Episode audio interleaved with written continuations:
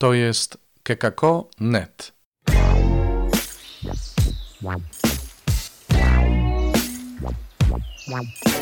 Poranny suplement diety.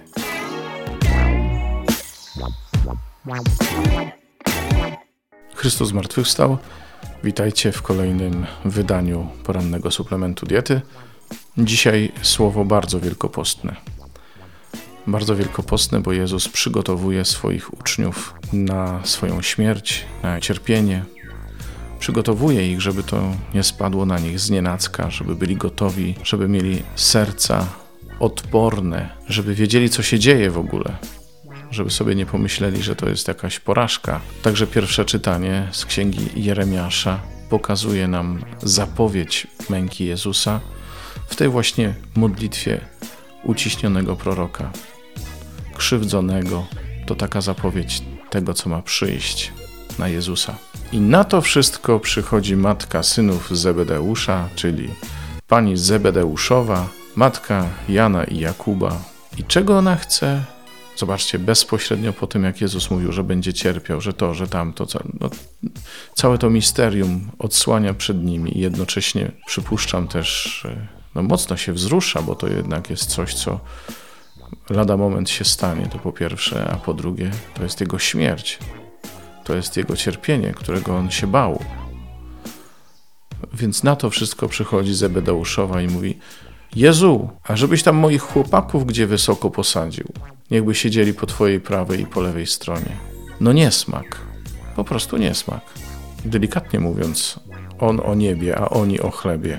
Za wszelką cenę Zebedeuszowa usiłuje jeszcze zdążyć, zanim Jezus umrze, zanim to wszystko się stanie, żeby coś ugrać dla swoich synków, a oni nie protestują. Zaprotestowali za to apostołowie, którzy się wkurzyli. Ale nie łudźmy się, nie wkurzyli się na to, że matka z chłopakami zachowali się nieprzyzwoicie, niesmacznie i niestosownie, zupełnie nie tak, jakby należało w tej sytuacji, tylko dlatego, że byli pierwsi. U Łukasza, w Ewangelii Łukasza, podobna sytuacja dzieje się w czasie ostatniej wieczerzy. Jezus ma za chwilę być wydany. Dzieją się rzeczy ważne, wielkie, straszne, a oni się spierają, kto z nich jest największy. Jezus musi tłumaczyć, że przecież najważniejsi są ci, którzy są najmniejsi. Jezus musi im tłumaczyć hierarchię niebieską, że to nie tak działa jak u ludzi. Nie było tam sprawiedliwych wśród tych uczniów, w sensie każdy z nich chciał coś ugrać dla siebie. I obawiam się, znając siebie samego, że i w nas jest taka chęć ugrania czegoś dla nas z tych wszystkich świętych rzeczy. Albo nasze niebo chcemy ugrać, albo to, żeby nas widzieli, albo to, żeby nas uznawali jako takich zacnych, porządnych. Wierzący chcą być bardzo wierzący, żeby na pewno być w niebie i żeby wszyscy inni wiedzieli, że oni są wierzący. Inni chcą po prostu coś po sobie zostawić, jakiś ślad, żeby mnie było widać. Jezus dzisiaj nas zachęca do tego, żebyśmy popatrzyli naokoło siebie.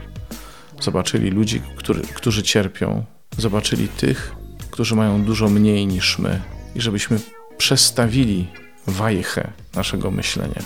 Bo tak będziemy podobni do Jana, Jakuba, do matki synów Zebedeusza, do reszty apostołów, którzy w obliczu czyjegoś cierpienia myślą tylko o sobie. Nie daj Boże, naprawdę nie daj Boże. Pozdrawiam wszystkich Was. Do jutra, do usłyszenia.